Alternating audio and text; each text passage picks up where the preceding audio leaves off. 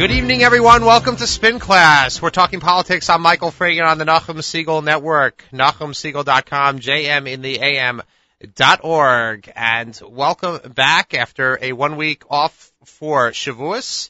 We are back, and we are proud to be sponsored by Seasons Supermarkets once again. Seasons locations: Kew Garden Hills, 68-18 Main Street, 1066 Wilmot Road in Scarsdale, New York, and on the Upper West Side, 661 Amsterdam Avenue are all open. And the Lawrence store under renovation looks like it's going to be a very nice renovation from the pictures that I've seen.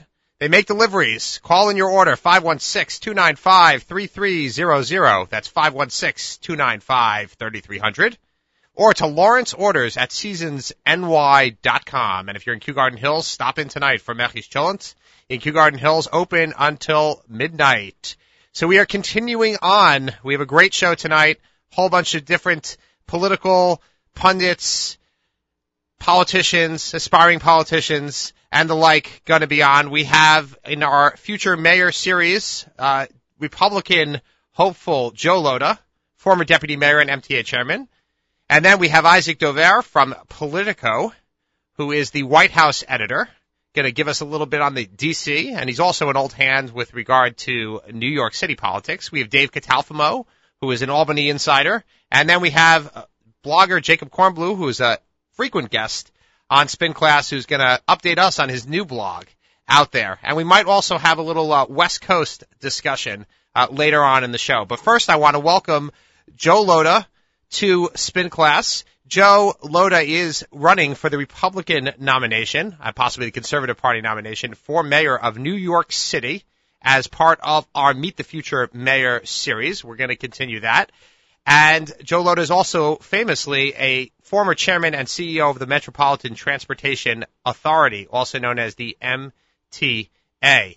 Joe, welcome to Spin Class. Michael, great to be on your show. Okay, let's get right into it. Uh, the big news of the week is not so much going on in the Republican primary, it's going on in the Democratic side. And I know you're not running against him, but I gotta get it out of the way. How do you feel about Anthony Weiner getting into the race at this point? You know, Anthony, and I've said this publicly before, Anthony and I have been friends for over 20 years now. Um, quite honestly, I think he's uh, got a great ideas sometimes. Uh, I know he's got an enormous amount of energy, but he also can be very undisciplined. I think he's uh, he, he is a wild card in the Democratic primary, and anything that causes chaos on the Democratic side is a good thing for me. Okay, precisely. Well, that's a good analysis. So you're coupling your uh, your running for office with a little uh, punditry for the Democratic side. So that's great. We like that over here on the show. Uh, so Joe, tell us for a second how how do you think uh, Anthony Weiner approaches this race? And this is my last question about Weiner. And I just to say, he said this morning, I heard him on an interview on, I believe, the Brian Lehrer show. It's talked about the Democrats need to be the party of ideas because if they're not the party of ideas, they're going to go, they're not going to win City Hall. They're not going to win Gracie Mansion again. So, are, do you believe also, you must believe that the ideas are actually with the Republican candidates in this case? Quite honestly, no matter where I go, I'm currently in Bay Ridge in Brooklyn. Uh, you know, I'm always talking about new ideas, ways to create jobs, ways in which we can make the public school system better. We really have to focus uh, on on our public schools. Our kids deserve the finest possible education. Uh, I talk about you know the city budget. Uh, one of the things that I that never gets really talked about in this race is how the city budget has doubled, literally doubled over the last 11 years while while, while Mike Bloomberg has been mayor. And what's really important to understand is that the, our taxes have gone up, our fees and our fines. You talk to anybody in the in small business or a homeowner, what they're paying now, and it's it's really driving a lot of people out of the city. We've got to focus on ideas to make our government get out of the way and allow our private sector to grow and our private sector uh, to prosper. Um, you asked me a question about, you know, uh, where do I see Anthony going to be in this race? Um, quite honestly, I think Anthony's going to try to run right down the middle. I think the reason why he waited, everybody's been waiting for the last couple of weeks as to you know when's Anthony going to get in, when's Anthony going to get in. All of the bloggers, Jacob, for example, is going to. I heard is going to be on your show later. Would always ask, "What do you know? When do you think he's going to do it?" Ever since uh, Anthony started to get into the race, every one of the other Democrats running have inched more and more to the left. Anthony's going to run right down the middle, and he's going to provide in the in the Democratic primary. Um, those Reagan Democrats that still exist in all five boroughs are are uh, going to be in play uh, because he's going to he's going to be, be a voice of moderation compared to all the left wing uh, ideas that are coming out of all the rest of the candidates. So possibly the Weiner primary voter is the kind of voter that you're looking to court for the general election. That's exactly right. Okay. Ta- size up the Republican primary. You have John Catsimatidis uh, running against you right now, who also has the Liberal Party nomination. We've had him on the show. You also have George McDonald out there. Uh, how do you think? How do you think you're positioned right now with regard to the Republican primary? I think I'm positioned very, very well in the Republican primary. Uh, all of us need more name recognition. I have more name recognition than John and more name recognition than George. But be that as it may, not a day goes by when I'm not in all five boroughs talking to the voters, talking to the Republican voters as much as I possibly can. We've had mailings to the Republican voters. We're going to continue to have that uh, going forward. We've we've used some tele uh, teleconference calls as well with all of the Republican voters just to get our name recognition out there, but also to talk about uh, ideas. I think it's very very important. I think we need to have some more Republican debates, Republican only debates, real debates, not these issue forums, but an opportunity to stand at a podium, have Lhota stand there, Catsimatidis stand there, have McDonald stand there, and let's go at it. Let's talk about the issues and about what's different about each one of us, because there are differences. So, Joe, John Catsimatidis talks about the fact that he's got a lot of money, so if he's going to win, he's the only Republican who can possibly win City Hall because it takes a lot of money, a la Mike Bloomberg, and he molds himself in the Mike Bloomberg style. How does Joe Lhota surmount, uh, surmount the substantial Democratic enrollment advantage that was that most prognosticators say, well, Mike Bloomberg can only do it because of the oodles of money that he was able to spend Right. you know, uh, this idea that the you you know that John is putting out there that he's the only Republican that can win because he has the money. I mean, if you follow through with that logic, Ron Lauder would have been elected mayor in 1989, um, and and uh, we would have different uh, a different governor and a different senator in Connecticut and a different governor in California. People who spent fortunes, uh, but came in second place, which John will do, come in second place the reality uh, the, the the reality is um, this campaign is going to be won on ideas. There are going to be at least two liberal Democrats running and a moderate to conservative Republican, Joe Lhota. Uh, somebody will be on the Democratic line. Somebody will, uh, we know, is Adolfo Carrion will be on the Independent Party line, and it'll be Joe Lhota. And we're going to be talking about ideas. And here's where the ideas all revolve around. It's not about Democratic philosophy. It's not about Republican philosophy. Who's going to keep us safe? Who's going to educate our children? Who's going to pick up our garbage? And who's going to pick up uh, our snow when it actually happens? Those are the core issues that people focus on when they vote for somebody to be the next leader of New York. Um, I've got the skills to do it. Uh, I have the leadership skills to do it and the vision to bring New York to continue all of the great things that have happened in New York over the last 20 years to bring it to the next level. Okay, let's talk policy for a couple seconds. Uh, you mentioned, and you were a budget director before you became deputy mayor. Tell us about the pension time bomb. That's something I hear every so often that New York City is now paying, I think, more at this point uh, for retired workers than they are paying for current workers, or maybe it's a close number at this point. It's it's a close number. It's true with the police department. We're actually paying more for retired police officers uh, than we are for the current police force. Um, look, the pension bomb in the city of New York. Here's what there's a real disconnect here because most people don't realize uh, what I'm about to say. It is a violation of state law for the city of New York to bring up pensions when they negotiate the collective bargaining agreements. The mayor does not provide the pensions. The pensions are given by the governor uh, and the state legislature. I cannot tell you how many times I went to Albany lobbying them during the Giuliani administration with all of the sweeteners, the pension sweeteners that were given to all of the all of the various different uh, unionized workers in New York City and all the pensioners in New York City.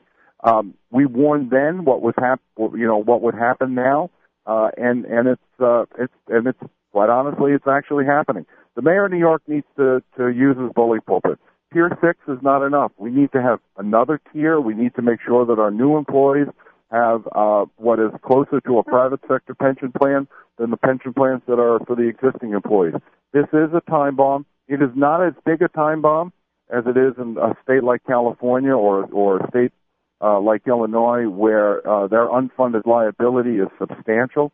I think you know the the city of New York's unfunded liability is in about the 90% range, which is very very high uh, in comparison to other governments all around um, the country. But be that as it may, a significant portion of our budget goes to pay for retiree benefits. And by the way, the one retiree benefit that, that you haven't brought up is the unfunded liability for health care. New York City employees, uh, when they retire, get free health care for the rest of their life. Um, they don't pay anything for it, and that burden, that's an unfunded liability that is eight to ten times the amount of unfunded liability that we have in our pension system. We need to start putting money away for these retiree benefits. They've been given away. They're contractual, and the real and the, and the reality is no one's talking about it. And it, in fact, is the biggest time bomb that's out there uh, in our fiscal situation. Okay, but you were MTA chairman, and I don't know if you actually negotiated the labor contract while you were there. I think it might have gone into arbitration. I tried to. We never You did get to. it completed, and it's still not completed. Okay, because the MTA workers don't contribute to the health care at all. Um, and I think they, they had a, one and a half. They could the U, the U uh, the um, the TWU workers contribute uh, one and a half percent. Those who are not members of the TWU, management and middle management, contribute about twenty percent. Okay, so so and city workers, New York City workers don't contribute anything. So when they retire, they get free health care for the rest of their life. That is correct. Okay, so I I've I've imagined that one of the things you might want to do when you get in there is is change that uh, that paradigm a little bit. Well, one one of the things I said, and I don't like to negotiate in public. No, of course uh, not. With, with labor-related stuff, but one of the things I did say is that, uh, you know, when we get to the bargaining table, uh, payments for an increased amount of payments for healthcare costs are going to be on the table. They were on the table when I was negotiating with the, the Transit Workers Union. They will be on the table when the City of New York negotiates with the various, uh, the 153 different bargaining units that it needs to negotiate with. Okay, let's go micro for a second uh, to Jewish issues, if you say, since this we try and focus this a little bit on the Jewish community, although we can talk all day about uh, city politics and city policy. Uh, there has been a perception out there that you've had a slow start with regard to campaigning in the Jewish community, and I, I don't know if that's something that's been spread by others, but uh, there have been articles to that effect. So, you want to address that for the audience? Sure, it it has been spread by others. Um, I have been focusing. I joined the campaign January 15th or 16th. My focus during that period of time has been fundraising. I've had fundraisers uh, in various different Jewish communities uh, in in almost all of the boroughs.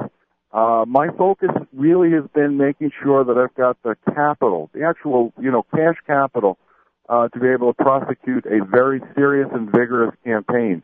Um, you know, the expectation on the, you know, it's, it's, but there will be time for the politics, uh, but I will have, uh, I'm making tremendous, um, uh, relationships, and I, and I've had great relationships from my days uh, when I was deputy mayor with various different uh, community and community leaders, for example, in Borough Park and in Williamsburg, people who I work with both as budget director and deputy mayor, been able to rekindle those relationships.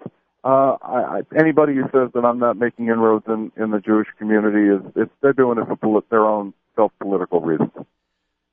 Okay, the city council yesterday passed, I believe it was yesterday, passed a non-binding resolution calling on the state to allow or to, to mandate that public schools need to allow religious groups to meet and congregate in the schools when the schools are not being used. I, this actually comes out that used to happen. Church groups and synagogue groups, religious groups used to use the public schools for worship, and that was actually outlawed, I think, last year by the Bloomberg administration.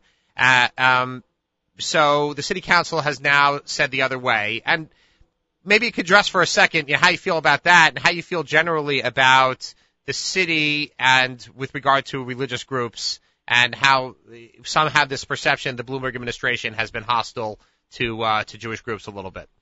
I, I was outraged when uh, the mayor uh, tried to hide behind uh, the First Amendment and saying it was a separation of church and state issue.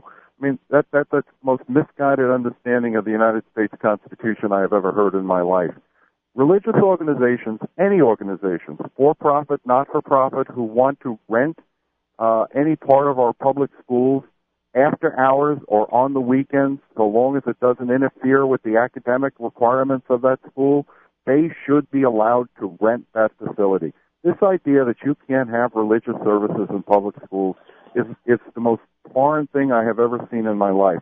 You know, as you know, I'm not Jewish, uh, but I have in fact attended religious services in public schools uh, both in New York as a young kid when that my church was being built. We actually had services on Sunday in a public school.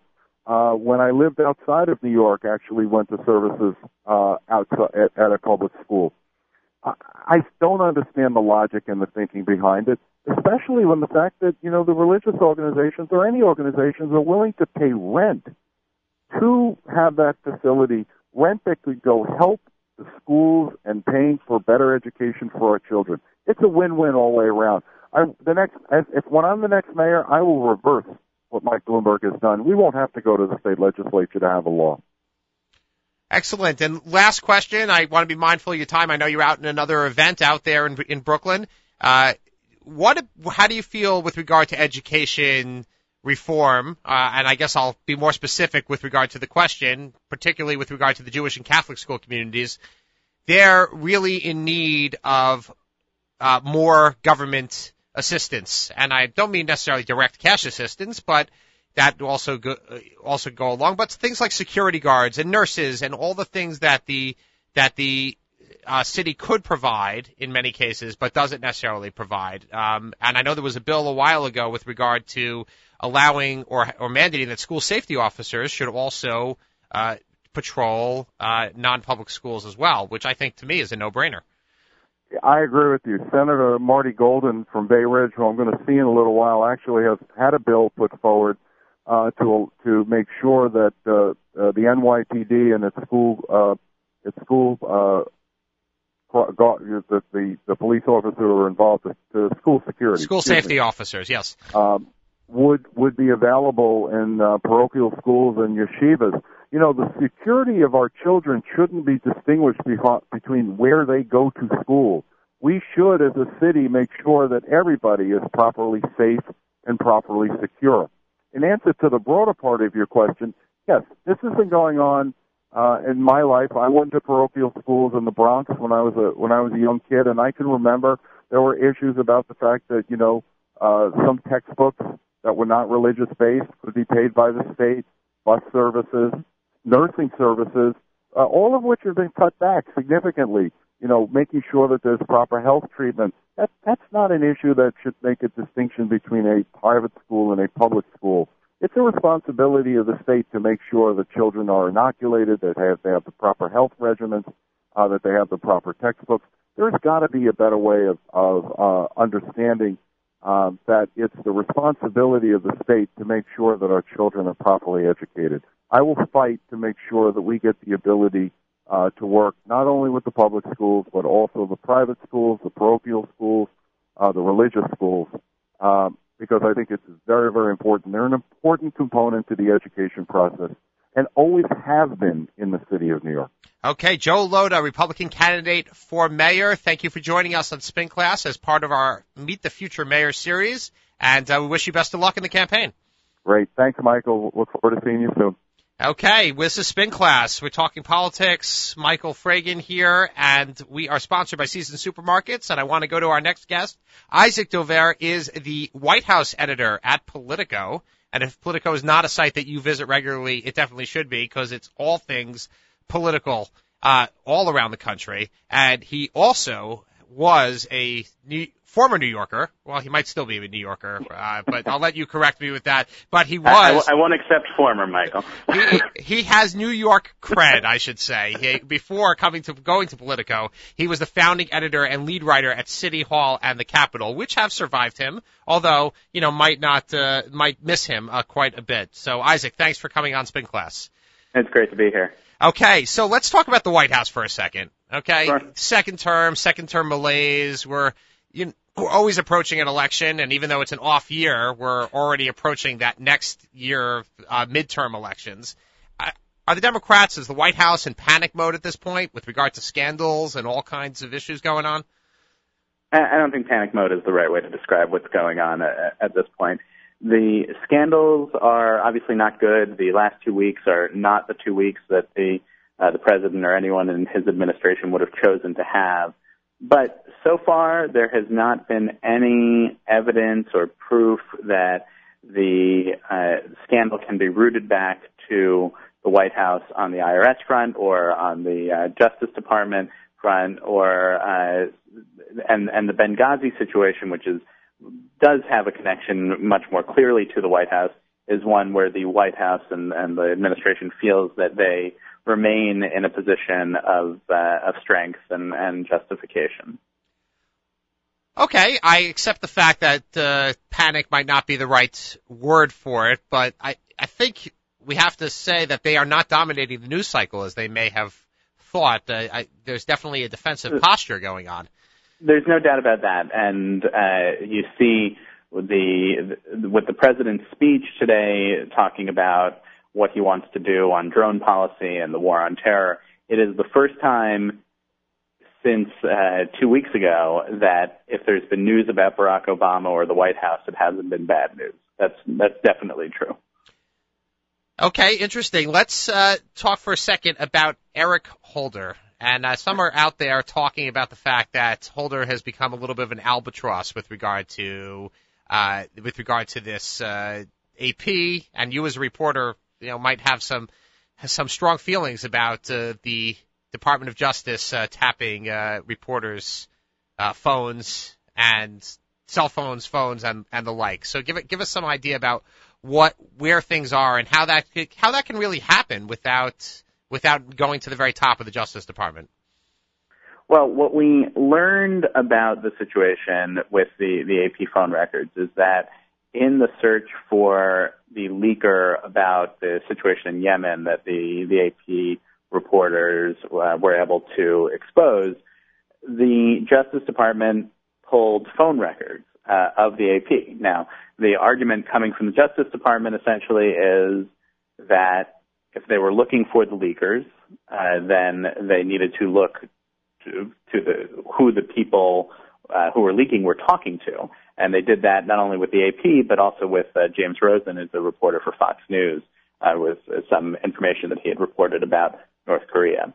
This has made journalists very uncomfortable. There's no doubt about it, and uh, journalists have uh, a say in, in what ends up in the news, and that's helped drive some of the coverage about this. But the the situation with Holder is that what he told uh, everybody, and nobody knew this before, was that he had uh, the, day after the the story came out about the the Justice Department actually looking into the AP phone records. Eric Holder came out and he said that he had been interviewed by the FBI in connection with that investigation into the, the that national security leak, and therefore had recused himself uh, about uh, for the the investigation into it, and the decision to look into the AP phone records had been made by the deputy attorney general. What we learned today, though, is there's a report that is out that says that the uh, the order to investigate James Rosen, the Fox News reporter, actually was signed by Holder himself, according to this report that's out now. So uh, it's it's not though Holder may not have had anything to do with the AP investigation per se. He's certainly involved with the way the Justice Department has been pursuing this. Correct. Thank you for pointing out the, I guess, I guess the different pieces of this investigation. Uh, the I I did meld the Associated Press together with all the other ones. So let let's see for a second how much you miss New York politics. Uh, you know, t- what's the perception of the mayoral race uh, down in D.C., particularly since a former congressman is now jumping in? And I, I, I, I have to apologize to the audience for a second. I know we're kind of have this I feel a little bit that we're having this obsession with Anthony Weiner. We've talked about him, whether he's going to get in the race for a couple weeks now, and now all of a sudden he's in, and I feel like I got to talk about him again. However, I will say in fairness, that's all anybody is asking me today. So everybody just wants to know how I feel about Anthony Weiner. So I'm going to ask my guests how they feel about Anthony Weiner. I, I think the mayoral race as a whole, the perception in D.C. is pretty similar to where the perception is in New York, which is that it hasn't been that exciting of a of a race so far. Uh, and that means that people in DC are paying even less attention to it than they, they might otherwise, since it is not uh, a, a national race for all the attention that it gets and for all the attention that Mike Bloomberg gets and previous mayors have gotten nationally. So Anthony Weiner uh, has helped get more people paying attention to the mayoral race, both because certainly an interesting story to see him in this race, and he also is someone who obviously has a lot of Washington connections. People in Washington were uh, paying a lot of attention to uh, Weiner in uh, the midst of the scandal that took him down two years ago, but also before that, he was a very known character around Washington uh, for uh, all of the speeches that he would make on the House floor and always being in the media and giving interviews about uh, all the things that he wanted to talk about. Uh, so, so that has helped focus a little bit more attention, at least for the moment, on the mayoral race down here. So let me give you two curiosities about Weiner, and I'm going to read a little snippet from Stuart Stevens in the Daily Beast because I think it's instructive with regard to what the public perception of Anthony Weiner is, or the Washington perception of Anthony Weiner. Uh, and he says, don't blame his iPhone, meaning Weiner. The reason Anthony Weiner is not in Congress is not that he was caught sexting an unknown number of women. No, the reason he was forced to resign is that he was such a despised member of Congress that his own party, including the president, jumped at the chance to get rid of the self-righteous, hectoring Chuck Schumer mini-me. And I'm saying that without laughing. Uh, so what you're saying about Washington, they were all too happy to see him go, maybe to send him back up uh, I-95 and have him, uh, you know, New York's problem. There are people who uh, have served in Congress and have had sex scandals and have remained in Congress. Uh, they have been much more serious scandals, arguably, than what the Weiner scandal was. Uh, the, the there's a senator from Louisiana, David Vitter, who was mixed up in a prostitution ring, uh, and he has been reelected and continues to serve in in the Senate. And there's even talk about him now maybe running for governor in Louisiana. Um, so well, that would continue possible. a long tradition of uh, scandal in Louisiana governorship. um, it's possible to survive a sex scandal. I think you're absolutely right, and and the point that Stu Stevens uh, made is correct that there was a feeling in the positions of power about Weiner that they did not like him, and uh, that he hadn't made friends, and in a situation that like the one that he found himself in two years ago, you need friends, you need people to stand by you. And instead, what happened was that uh, the minority leader, Nancy Pelosi, and uh, Steve Israel, who is uh, high ranking in the House leadership, but also obviously has uh, the being from Long Island has a, a New York connection, helped uh, push Weiner towards resigning. They they weren't standing there in support of him, and they sort of urged him to toward the door. Interesting. And the second uh, curiosity that I saw is that his ad man, his old ad man, uh, Jim Margolis, who is uh, was an Obama ad man as well, mm-hmm. he made this really actually uh, nice video for Weiner's rollout, but apparently he did it as a volunteer. He did it for free. He doesn't want to be on the campaign payroll. What do we make oh. of that?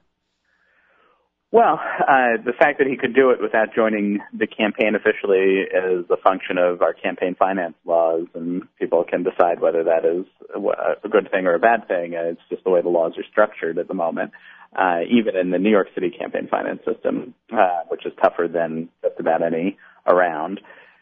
The fact that Margolis didn't want to be associated with him speaks uh, perhaps to the fact that a lot of people have been avoiding Weiner's campaign. A lot of people that he worked with in the past um, have not signed on professionally. He has not attracted so far a lot of uh, staffers, and you can see in the way the campaign has been going that there is perhaps a need for more people and more people with more experience.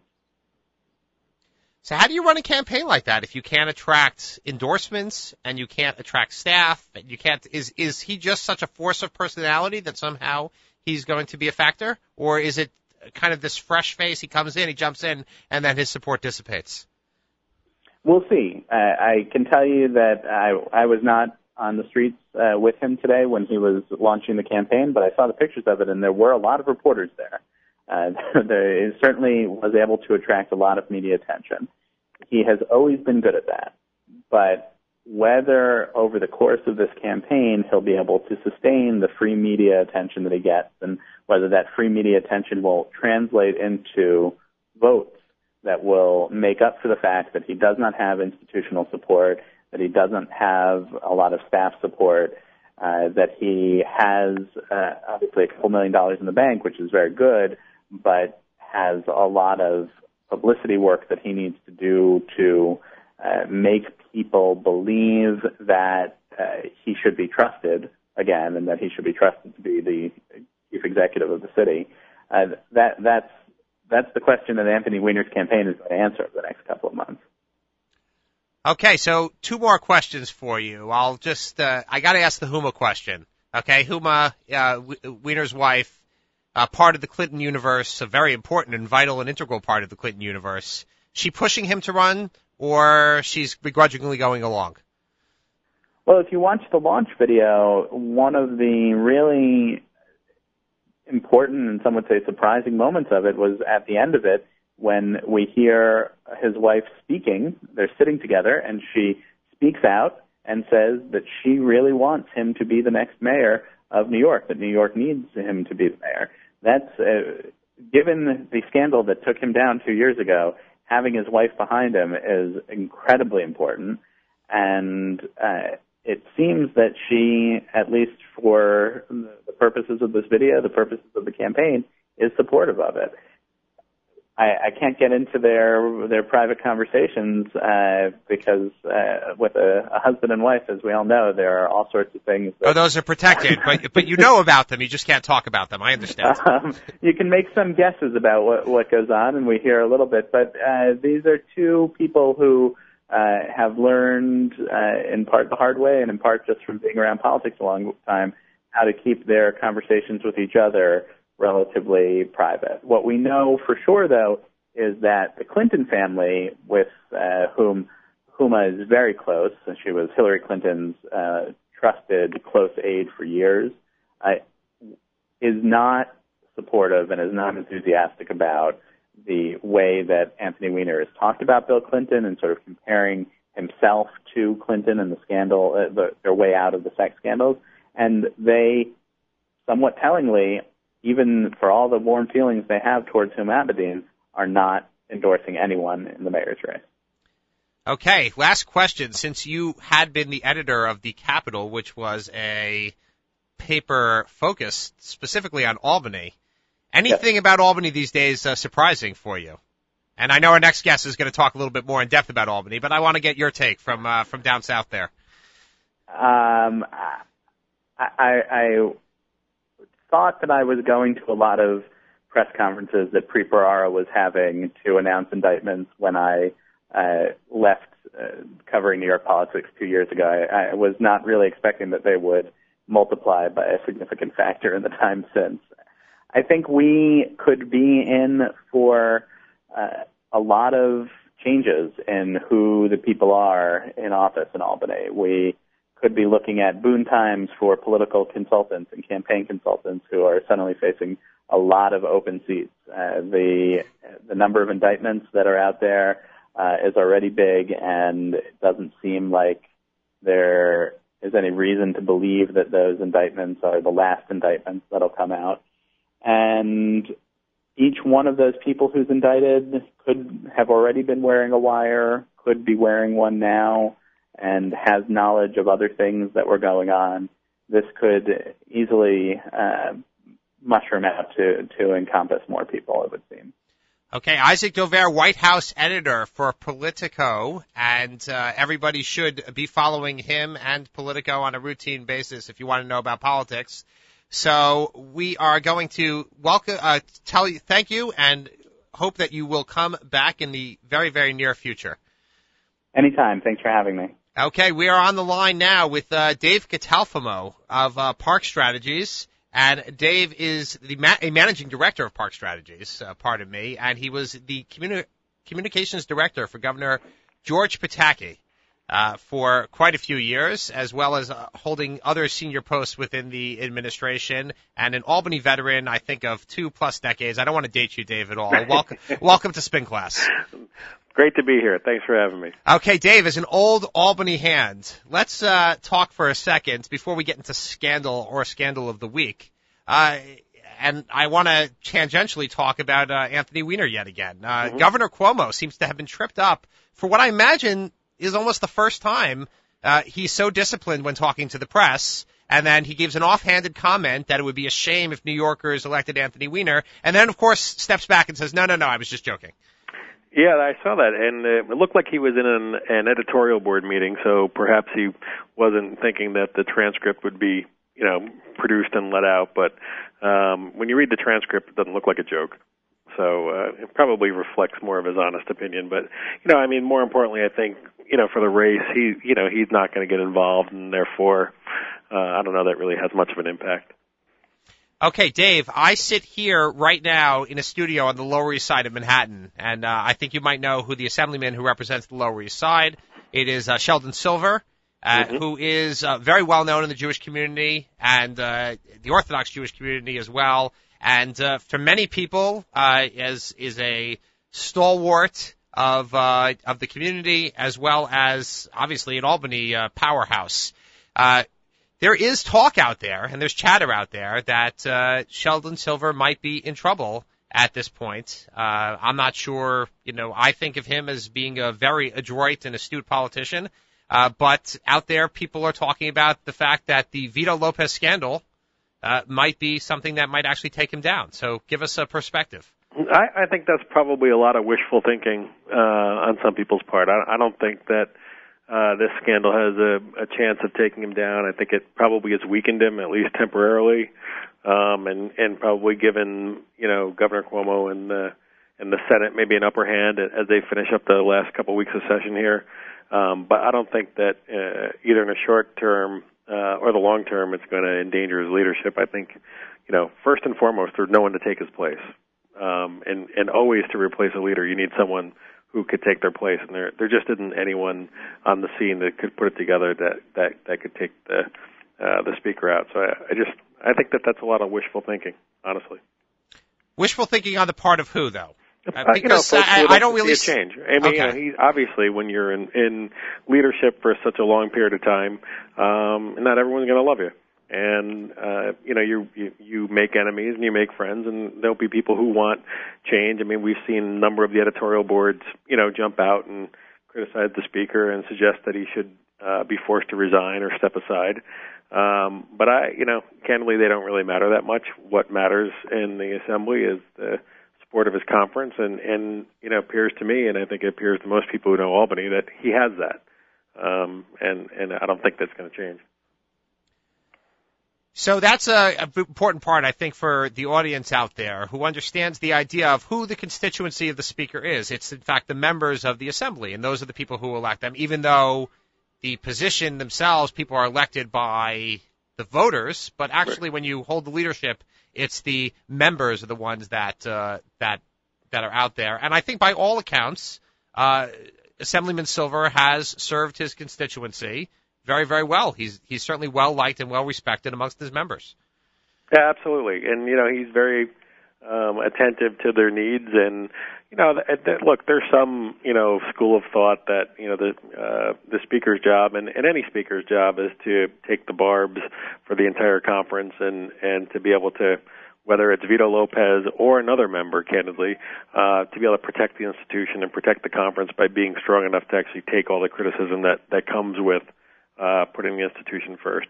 I do think that they have a, a serious problem vis-a-vis this issue from the point of view that there's some history to it with other cases, and there isn't the credibility there to suggest that um, that other women who could be victims, you know, have an opportunity to come forward. And I, and I really think that um, you know, for the good of the institution and for the good of his own legacy, I think it's important that he puts in place some real serious reforms and actually takes this matter further than they have in the past to make sure that these reforms are implemented uh, so that we don't see a repeat of this.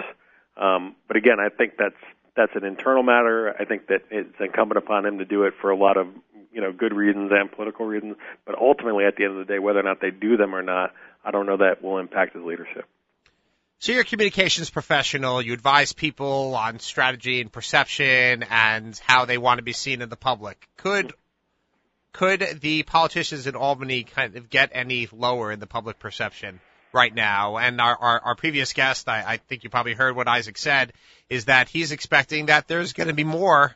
There's going to be more shoes to drop, if you will.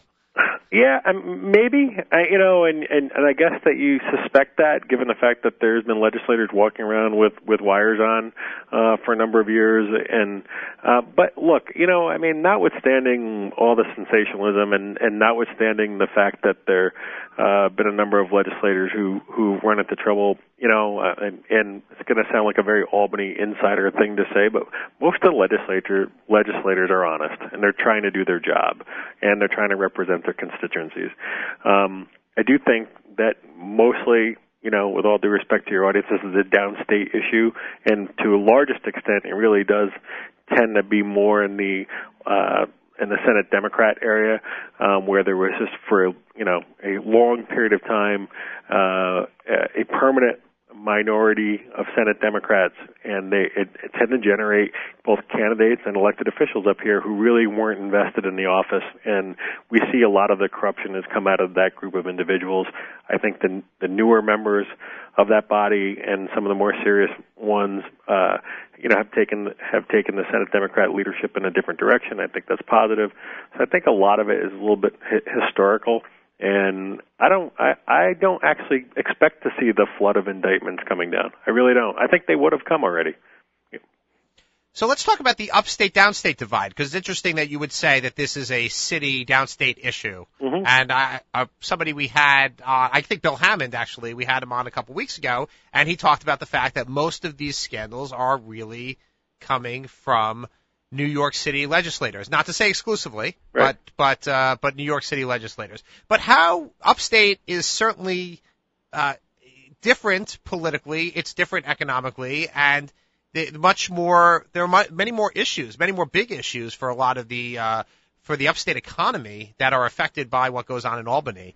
So give give us a perspective as downstaters, uh, what uh, people upstate are you know what what is happening and what's not happening uh, uh, in Albany with regard to their agenda. Yeah, I mean, I think first politically, I think it's important for you know your listeners downstate to understand that you know being a senator or an assemblyman upstate is a big deal. And basically, as you move north out of the city, it gets to be a bigger and bigger deal. So there's more actually focus on those offices. Whereas in the city, you know, they tend it's actually a lesser office. The city council races and the, and obviously the mayor's office, and and even to a certain extent the the borough presidents and whatnot uh, are are higher profile offices. So you know that that's one thing to keep in mind. Um, on the political side, I mean, we've really seen, you know, and I, I'm going to say this since, you know, my boss left, left Governor Pataki. I think there, there's a real imbalance in, in the politics. I mean, and it, and it plays itself out in in very important policy ways that have been, I think, detrimental to the upstate uh, competitiveness and and job creation and uh, overall tax situation. And we see that in issues like hydrofracking, where hydrofracking would not impact the city at all, yet city-dominated politics is to a certain extent, driven uh, a, a failure to decide on that. We see it on things like um, tax credits, where you know there used to be a fairly robust economic development program that impacted upstate. Now we're spending over a half billion dollars a year to promote films, which are 99% New York City. Um, so you see it permeate, you know, beyond the politics, but also the policy. Uh, and I think that's been overall to the detriment of upstate New York. So the governor announced yesterday that he's creating free tax zones mm-hmm. on SUNY campuses. So I, I, guess I'll look at that two ways. And we're here with Dave Catalfamo of Park Strategies here on Spin Class. Uh, I'll ask a twofold question on that. Number one is, is that an admission that taxes are way too high in New York? Uh, is he actually coming to that conclusion belatedly? And number two is, what is everybody else who's not going to locate their business on a SUNY campus? Are they, how, how are they looking at that kind of thing?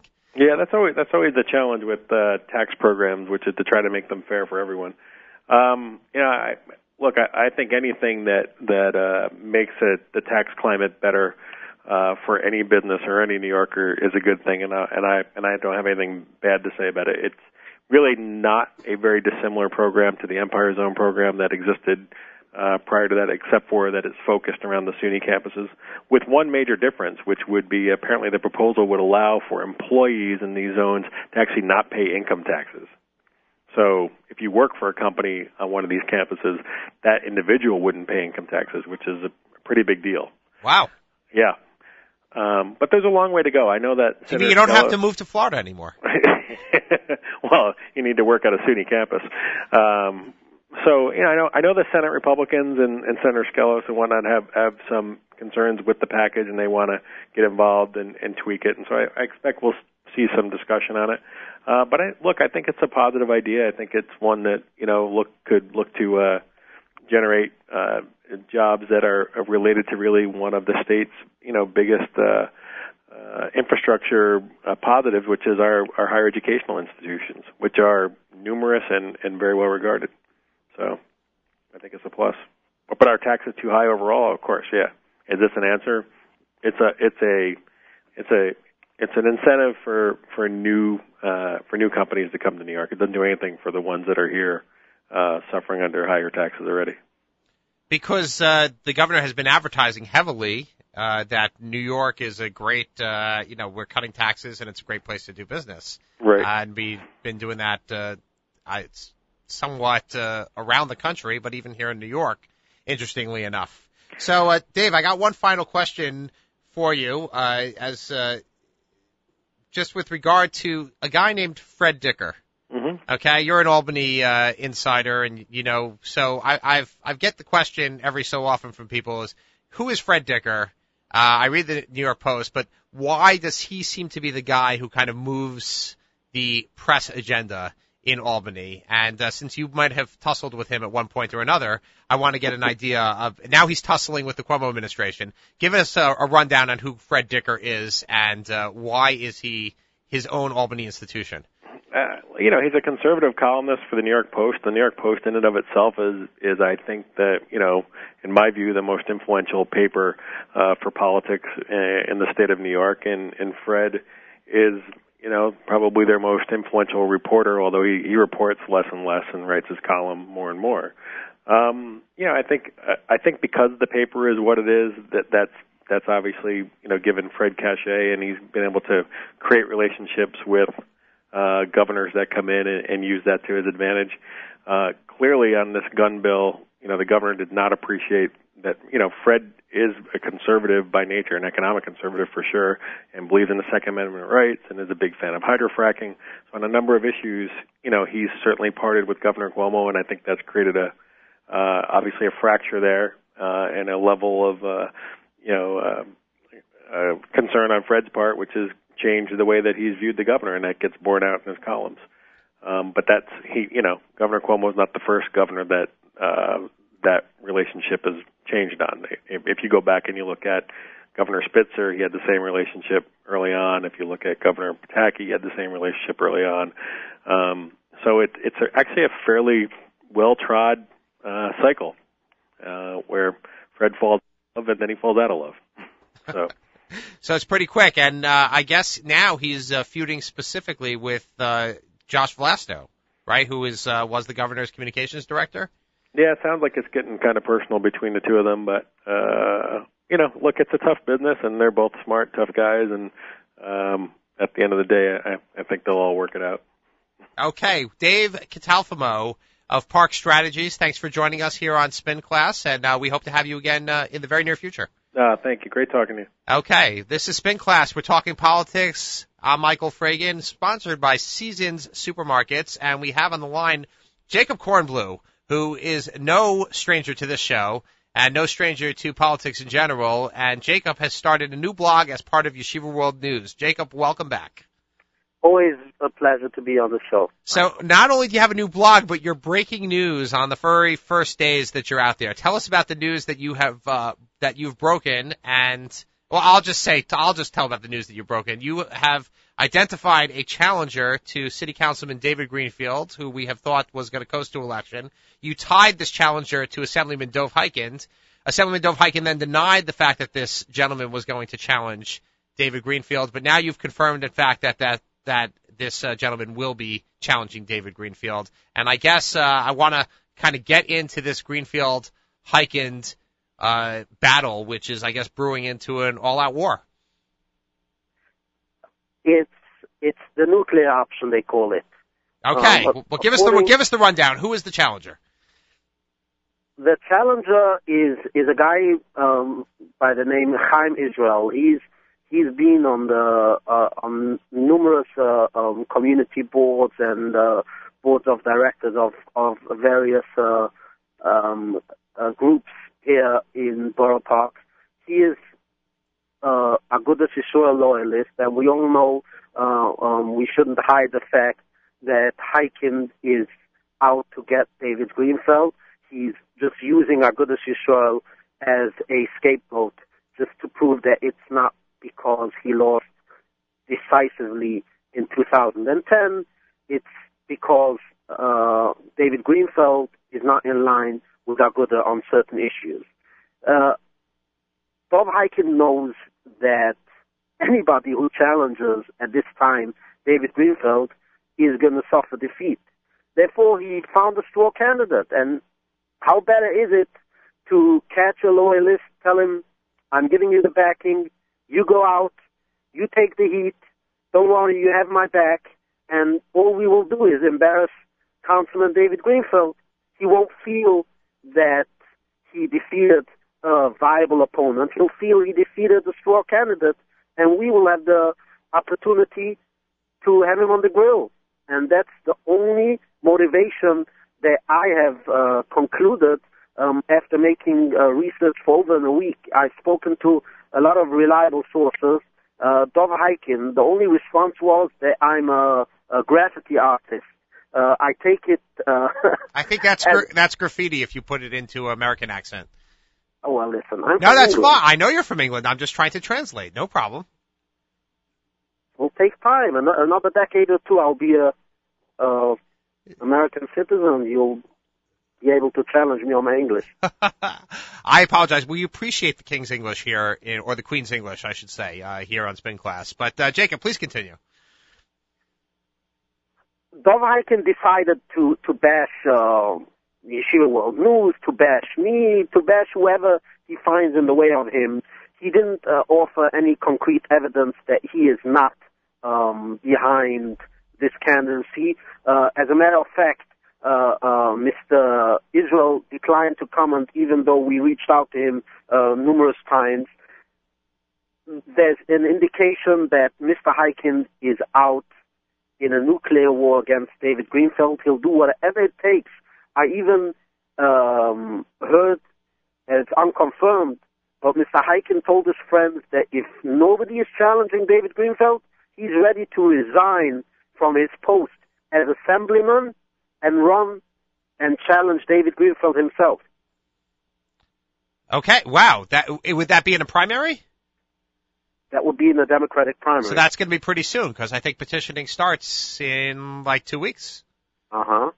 Okay, so I guess this is all going to shake out. So tell us a little about about the new blog. Okay. The new blog is basically I, I I was hired by Yeshiva World News. Yeshiva World News is known as a growing uh, media outlet in the Orthodox Jewish community. As you know, I've covered the male race in general, but also from a Orthodox Jewish vote uh, uh, angle and I bring my social media experience over the past five, six years uh, in blogging, in, in on Twitter, uh, in communicating with various uh, media outlets, and and uh, honored the um, um, got the honor to to to earn the to earn my reputation as a, as a reliable source, as somebody who's outspoken. But I wouldn't make up stories just to get in the headlines.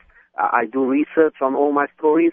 Uh, if if I get uh, um, some tips, I would always uh, uh, double check. I would always get back to the guys. I would always ask for facts and evidence. And so you're this is what responsible. You're a responsible me. journalist, Jacob. So where, where can people find where can people find the blog on on? It's on it's on the Yeshiva World News um, website. Um, it's the yeshivaworld.com, and on the left hand side there's a banner that goes directly to the blog, and also on the tabs um, at the uh, on top of the blog. You're going to be following things at a very local level, I imagine. So let let's get for a second. Not not necessarily local. I'll be covering all uh, national, Israeli, uh, local, whatever. It's all politics. The blog is called. Well, it is it is all politics, and all politics is local. So therefore, I made that assumption. But uh, silly me. Uh, let's talk for a second. John Catsimatidis had a leadership breakfast for Jewish leaders, and I think you attended this week. You want to shed some light on that? We had Joe Lhota on earlier, and John Catsimatidis had been on the show in in uh, a couple months ago. So tell us uh, about that breakfast. First of all, uh, um, John Catsimatidis, he, he, he, he, he reiterated his message, which is, I'm a fusion candidate, I was a Clinton Democrat, I can appeal to the Reagan Democrats, to the independents. He also touted his um, endorsement of the liberal line, which gives him also another line for people who don't want to vote for Republican. But is that is that is that appealing? that- Is that an appeal to Orthodox Jews? I mean, I would actually think that uh, most uh, most people in the Orthodox Jewish so- community want, want somebody who's more conservative. You don't walk in there and say, "I'm a liberal." Well, he didn't say he's a liberal, but he offers another line for those Democrats who don't want to vote for a Republican candidate. However, his message was, you got to vote for a Republican regardless. The Democrats are lefties. They would take um, down the city. Uh, uh, we need a Republican. There's only one choice, John Catsimatidis, because Joe Lhota stands no chance. And he, he actually suggested, and he, he said it at the recent forum, but uh, I, I asked him if I could give over the message to Joe Lhota. He said, go ahead, tell Joe Lhota that he can run for comptroller. He has my full support. I'll be backing him. It will be a great ticket, me as mayor and him as comptroller, but I guess Joe Lhota has some different uh, Maybe uh, vice uh, versa. point of views on this matter. Maybe Joe Lhota would accept uh, John Catsimatidis running for controller. Um, but uh, I guess they will have to meet on lunch for that. Okay, Jacob, I look forward to continuing our discussion with regard to uh, what's going on in, in Brooklyn and beyond. Thank you for joining us once again on Spin Class. Always a pleasure, Michael. Okay, this is Spin Class. We're talking politics. We're getting near the end, and I want to bring in Judith, uh, who is here in the studio as usual, and she's going to tell us a little bit about what's going on in L.A., uh, where L.A. has recently elected a Jewish mayor this week, and that makes three for three of the big cities. New York City, Chicago, and Los Angeles all have Jewish mayors. Yes, it's very exciting. It's very exciting. Um, we have just elected our, our new mayor, Eric Garcetti, and uh, it was an interesting race. A lot of people have been speaking about it, just because it was it was kind of difficult to differentiate between the two left wing candidates. They were very they were very left wing to begin with, and a lot of people were talking about how there was a joke going around. You know, Wendy Greuel, Eric. Um, Eric Garcetti, people were calling them Wendy Garcetti and Eric Greuel because Right. it was really I, I, difficult. I guess I should explain that uh, they have an open primary or- system. Everybody runs in a primary, and then if nobody gets 50%, there's a runoff. So you have two Democrats running against each other, and a lot of people suggested that's the way New York City should do things as well. Well, this this race was interesting for a couple of reasons. The first reason is because Hollywood is was involved, and very rarely is Hollywood involved in such a local race. Usually, you know, you see the movie stars and they're campaigning for Obama or something more national, but in this case. Uh, Hollywood was very involved, and that's because Garcetti is actually he's in charge of that district in front of Hollywood, and Wendy Greuel she had previous work experience in DreamWorks, which is a big um it's a big employer out there. So So give us an idea of how the Jewish community played a factor in the race, or if at all. I, I really don't I don't know Okay. at all, but I could tell you that uh, the Jewish community, especially the Orthodox community, tends to be a little more right wing. So I can imagine that their uh, perspective about all these such left wing uh, politicians being in charge of, of the city maybe is not the most optimistic. But Well, now one man's left winger is another one's centrist. So we'll. Uh, So Yeah. I would imagine that Eric- Garcetti is probably a little bit of a centrist out there, but uh, along you know the mold maybe of Rahm Emanuel type of Well, Democrats. he's he's a lot. He's you know he's more to the left than Wendy Grulich. he is more to the left. But okay. but they're very. I mean, it's exciting to have a Jewish mayor. It's very exciting to have a Jewish mayor. Okay, this is Spin Class. We're wrapping up another week. Uh, I want to thank everybody for joining us, and we will be ne- back next week to talk about politics. Stay tuned for the Thursday night extravaganza with Nachum Segal on the Nachum Segal Network.